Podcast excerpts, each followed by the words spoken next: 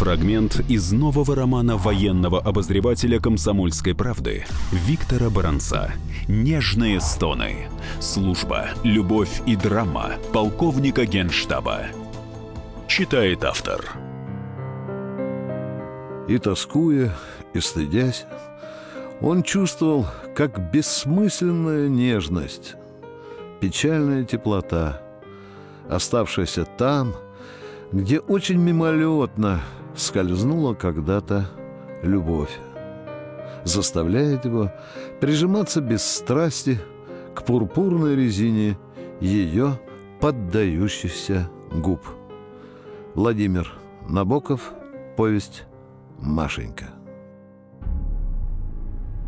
В тот самый год, когда в российской армии особенно сильно лютовали кадровые реформы министра обороны Сердюкова и начальника генштаба Макарова, десятки тысяч офицеров попадали под сокращение и уходили на гражданку.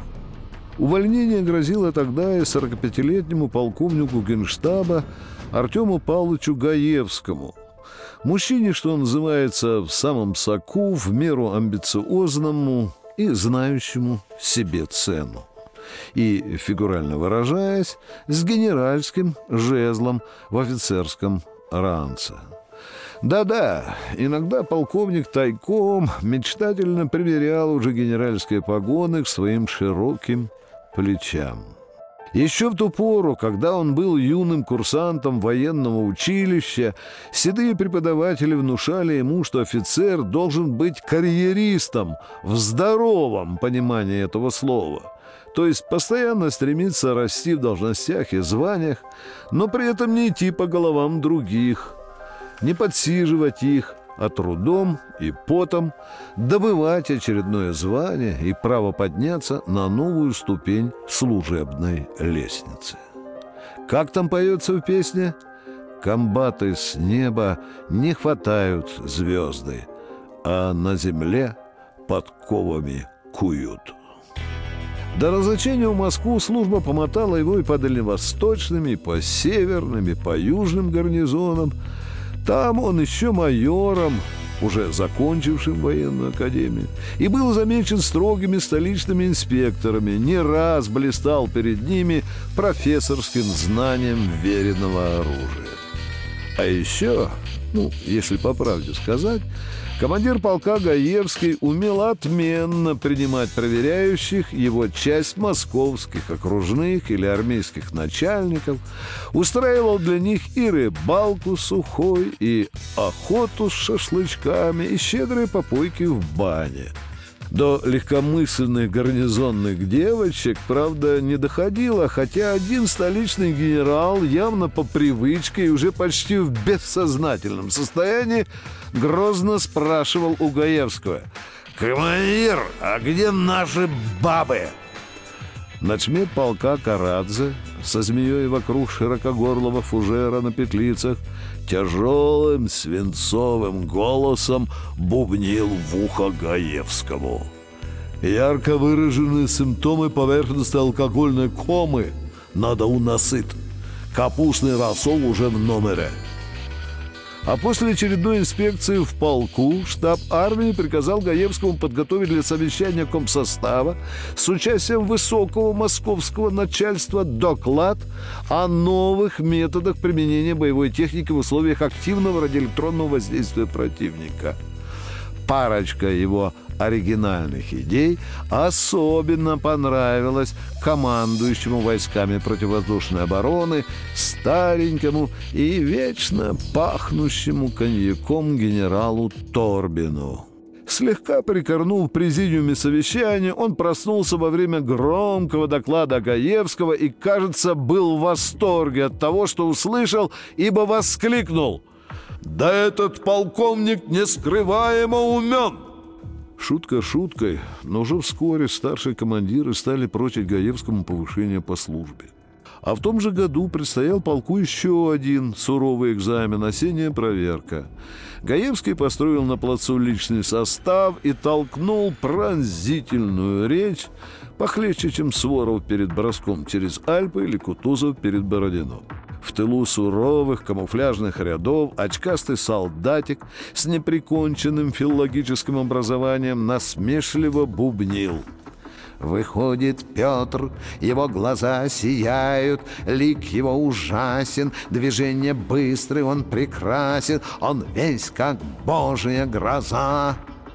Это Парфенов там опять трындит, повернул голову к строю сквозь зубы, говорил взводный Зенов. Ты у меня сегодня сапожной щеткой вот этот плац драить будешь. Вскоре тот же генерал Торбин из такой же мучающейся после вчерашнего штабной полковничьей свитой проводил строевой смотр. С этого начиналась осенняя проверка. Торбин обожал строевые смотры, испытывая к ним какую-то фанатичную любовь в безупречно выглаженной адъютантом форме, в лаково сияющих сапогах, от блеска которых, казалось, жмурилось даже солнце, он грациозно делал приставные шаги вдоль офицерской шеренги и, становясь во фрунт перед каждым опрашиваемым им, величественно впивался в него глазами с белками цвета вареных креветок и включал один и тот же вопрос, отдающий коньячным перегаром. Жалобы, заявления, пожелания есть? Есть, товарищ генерал. Нагловато рявкнул ему в ответ взводный Зенов. Есть желание. Торбин насторожился. Офицеры свиты, стоявшие позади него, зашелестели блокнотами, как стенографисты северокорейского бога Ким Чен Ына, и ошпарили стоявшего рядом командира полка лютыми и недоуменными взорами, мол, что это за оборзевший кадр у тебя тут служит? «И какое же ваше желание, товарищ старший лейтенант?» — спросил Зенова Торбин, явно снедаемый начальственным любопытством. «Служить Родине так, как вы, товарищ генерал!» Сердце старого генерала, попахивающего пенсией, дрогнуло. «Спасибо, сынок», — велюровым голосом сказал он. «Далеко пойдешь». Командир полка посмотрел на Зенова таким взглядом, который сулил старшему лейтенанту досрочное звание или вышестоящую должность. Ну, может быть, отпуск в летнее время. «Орлы! Орлы!» — говорил Гаевскому тот же Торбин уже через неделю, когда один из дивизионов полка хорошо отстрелялся на полигоне под Астраханью. «Я тебе за подготовку таких бойцов к ордену представлю!» Артем Палыч был так вдохновлен и удавшимся смотром, и результатами стрельб, и пафологией генерала Торбина, что его с Бадуна потянуло на поэзию. Тут надо сказать, что стихоплесом он баловался еще со школьных лет. В то утро, после ночной баньки с инспекторами, приступ поэтического вдохновения пер из него, как дрожжевое тесто из кастрюли. Закрывшись на ключ в своем командирском кабинете, он плескал на раскаленные колосники, пил с глубокой и блаженной отрыжкой ледяное пиво из горла и частенько, шаря мутными глазами по потолку, подрагивающей рукой писал на тыльной стороне памятки солдату. «На стрельбах и смотрях ложимся мы трупом!» Гордимся мы нашим зенитным полком. Устало мы дышим на Торбина супом. Он весело дышит на нас коньяком. Вскоре в «Красной звезде» появилось большое интервью с портретом Гаевского. Гаевский делился опытом снайперской стрельбы зенитными ракетами, заодно казуистическим языком со множеством недомолвок, чувствовался почерк бдительного цензора, рассказывал о новых способах противодействия радиоэлектронным средствам противника. Уже на другой день после публикации в газете его вызвали телеграммой в Москву. Продолжение через несколько минут. Фрагмент из нового романа военного обозревателя «Комсомольской правды» Виктора Баранца. «Нежные стоны. Служба, любовь и драма полковника генштаба». Будьте всегда в курсе событий. Установите на свой смартфон приложение «Радио Комсомольская правда». Слушайте в любой точке мира. Актуальные новости, эксклюзивные интервью, профессиональные комментарии. Доступны версии для iOS и Android. «Радио Комсомольская правда». В вашем мобильном. Фрагмент из нового романа военного обозревателя «Комсомольской правды» Виктора Баранца «Нежные стоны. Служба, любовь и драма полковника генштаба». Читает автор. Вскоре в «Красной звезде» появилось большое интервью с портретом Гаевского. Уже на другой день после публикации в газете его вызвали телеграммой в Москву. В условленный день он прилетел в столицу, где его долго пытали в военно-научном управлении, а затем отвезли в военно-промышленную комиссию при правительстве. И там тоже генералы и полковник, а также люди в цивильном с какой-то ехидной недоверчивостью целый час допрашивали, как он, супротив установленных требований, умудрился отстроиться от вражьей глушилки и метко запустить ракету. На том экзамене он чувствовал себя как рыба в воде, говоря о программах, алгоритмах и тестах. Сам Сергей Борисович Иванов, он курировал тогда военную промышленность правительства, пожал ему на прощание руку и облучил своей легендарной улыбкой. А через несколько месяцев пришел полк приказ министра обороны на назначение Гаевского в генштаб. Почти следом подоспело и звание полковника. Был он хорошо образован, строен и щеголеват. Не то, что уж совсем красавец писанный, но весьма, весьма симпатичен. По утрам печально поглядывал он в зеркало на свои войлочные сидеющие виски, всегда нежирно попахивал импортным одеколоном, жена говорила, непатриотично вонял – а еще имел такой тембр баритонистого голоса, который каким-то колдовским образом приманивал женщин. И вот так вдруг случилось на службе, на самом ее звездном полковничьем пике. После семи генштабовских лет и ордена за военные заслуги он к ужасу своему оказался среди тех, кому надлежало отправиться в запас но его от преждевременного выхода на пенсию спас случай и начальник управления генерал Андрей Иванович Курилов. Хотя именно он первым с похоронным видом сообщил Гаевскому, что вынужден подчиниться приказу начальника генштаба и сократить должность, на которой служил полковник. Во время того тяжелого разговора Курилов вспомнил о дерзком выступлении Гаевского на совещании у начальника генштаба. Артем Павлович был категорически против сокращения офицеров военной приемки на заводах, где производили зенитные ракетные системы. Гаевский назвал такое решение преступным. Правда, и сам в тот момент испугался своих горячих слов. Не переборщил ли? Но было поздно. «Товарищ полковник!» «Прошу следить за выражениями», — раздраженно сказал ему тогда начальник генштаба Макаров. «Если вы ставите под сомнение директиву министра обороны номер 102, то вам не в армии служить надо, а на базаре картошку разгружать». Но ты хоть теперь понимаешь, откуда холодный ветер подул? Тем своим выступлением ты сам себе подписал приговор. Сочувственным тоном говорил Гаевскому Курилу ты покатил бочку и на министра, и на начальника генштаба. Курилов с какой-то кирзовой дипломатичностью пытался показать Артему Павловичу, что к сокращению его должности он не причастен, что ему жаль расставаться с таким добросовестным и знающим дело подчиненным. Но зачем же лукавить, товарищ генерал? Хотел было срезать начальника Гаевского. Чему эта фальшивая скопь? Если я такой добросовестный и знающий дело – то почему же вы освобождаетесь от меня?» Но он промолчал. Курилов, видимо, догадывался, какие мысли в ту минуту роились в голове полковника, и двинул еще один аргумент. «Э, «У тебя ведь уже и прилично выслуга, и полковничье звание, и квартира есть, а у пятерых офицеров нашего управления своего жилья еще нет.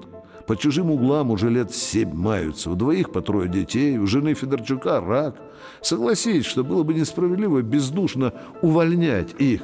Тут Гаевский уже не выдержал и пошел решительно в контратаку. «Андрей Иванович, я все это понимаю. Но ведь вы не поборолись за меня, а смиренно приняли решение начальника генштаба. К тому же, по вашему рассуждению, выходит, что для генштаба сегодня нужны офицеры, не имеющие своего угла, а не те, которые... В этот момент на тумбочке у стола Курилова пружинисто и глухо зажужжал телефон закрытой связи. Генерал снял трубку. Судя по некоторым его фразам и теплому дружескому тону речи, говорил он с хорошо знакомым человеком. Курилов несколько раз произнес слово «неокр», научно-исследовательские и опытно-конструкторские работы, и упомянул карандаш. Так в обиходе генштабисты называли новую зенитную ракету, которая уже больше года испытывалась на полигоне Капустин-Яр под Астраханью. Гаевский знал, что деньги, выделенные из военного бюджета на ее разработку по гособоронзаказу, уже заканчиваются. И было похоже, что собеседник Курилова просил его помочь с дальнейшим финансированием испытаний карандаша. «Ну ты, брат, хитер! Меня на пулемет без бронежилета бросаешь!» «Егорыч, это было отчество начальника гестаба, порвет меня на британский флаг. С твоей просьбой зайду к нему генералом, а выйду пенсионером. Начальство не любит, когда у него деньги просят. Оно любит, когда деньги ему дают. Телефонный собеседник Курилова что-то минуты две говорил ему. Генерал то хмурился, то ухмылялся, то повторил два раза. «Ладно, ладно, ради тебя рискну». А ближе к окончанию того телефонного разговора генерал сказал в трубку. «Кстати, Иваныч, э, у меня тоже есть просьба. Лично я. Ты понял? Лично я. У тебя там свободной офицерской должности для моего хорошего человека не найдется?» Ты его наверняка знаешь. Гаевский. Что? Да-да, он самый. Так что не кот в мешке, как от сердца отрываю. Жалко отпускать такого спеца. Курилов прикрыл микрофон телефонной трубки мясистой ладонью, весело подмигнул Гаевскому и шепнул «Померанцев!» Глеб Федорович Померанцев был начальником военного научно-исследовательского института на Ленинградском шоссе. Гаевский знал его. Курилов продолжал вежливо, но упорно наседать на Померанцева. «Федорович, я ведь тебя тоже не раз выручал. А? Забыл? Ты про братца своего забыл? А про Смирнова?» И после паузы. «Ну, это уже совсем иной разговор. Кстати, как там поживает старикан Кружинер?» Привет ему, да-да. Забавный дед, ходячая история. Энциклопедия анекдотов. Переговорив с Померанцевым, Курилов положил на место телефонную трубку и бодрым тоном победителя стал басить. «Ну что, Артем Павлович, тебе, считай, повезло. Померанцева я уломал.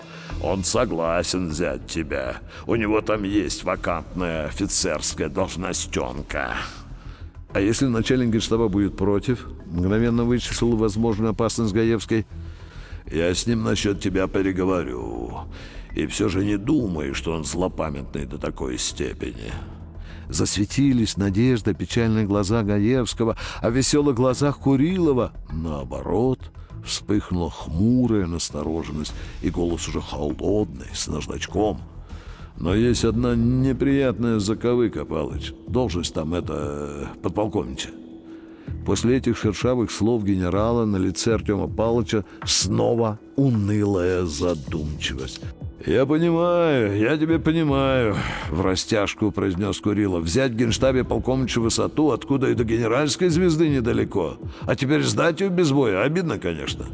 Но если еще хочешь послужить, соглашайся. А, впрочем, сам решай. Либо вешать китель на гвоздь и становиться пенсионером, либо идти на нижестоящую должность. Моя совесть перед тобой чиста». «Андрей Иванович», — растерянно заговорил Гаевский, «а вдруг меня и там сократят?»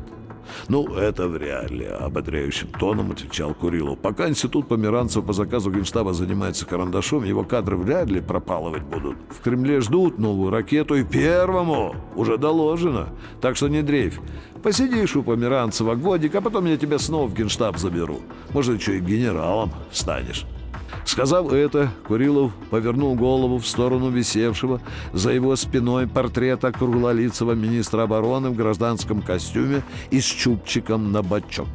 Взглянул на него и негромко, с налетом презрения в басистом голосе произнес Ну, не будет же вечно длиться этот кадровый бардак. Гаевский нехотя, но согласился. А что было делать? Он хотел служить. И часто потом думал о значении случайностей в офицерской судьбе. Ведь не позвонив в тот день и в тот час померанцев Курилову, и был бы он гаевским полковником запаса, и ездил бы по московским фирмам и конторам в поисках подходящей работы, или играл бы в домино со ставничками под липами во дворе. А теперь вот как все вдруг спасительно обернулось – Хотя и досадно, конечно, что из генштаба приходится уходить на нижестоящую должность. Ну, вот такая она, жизнь. Дает иногда вроде шоколадку, а внутри горчица. Фрагмент из нового романа военного обозревателя «Комсомольской правды» Виктора Баранца. «Нежные стоны. Служба, любовь и драма полковника генштаба». Сделали. Скорее качай мобильное приложение «Комсомольская правда» для iOS. Фото, видео, статьи и прямой радиоэфир. Крупнейший новостной сайт в вашем кармане. Доступны версии для iPhone и iPad.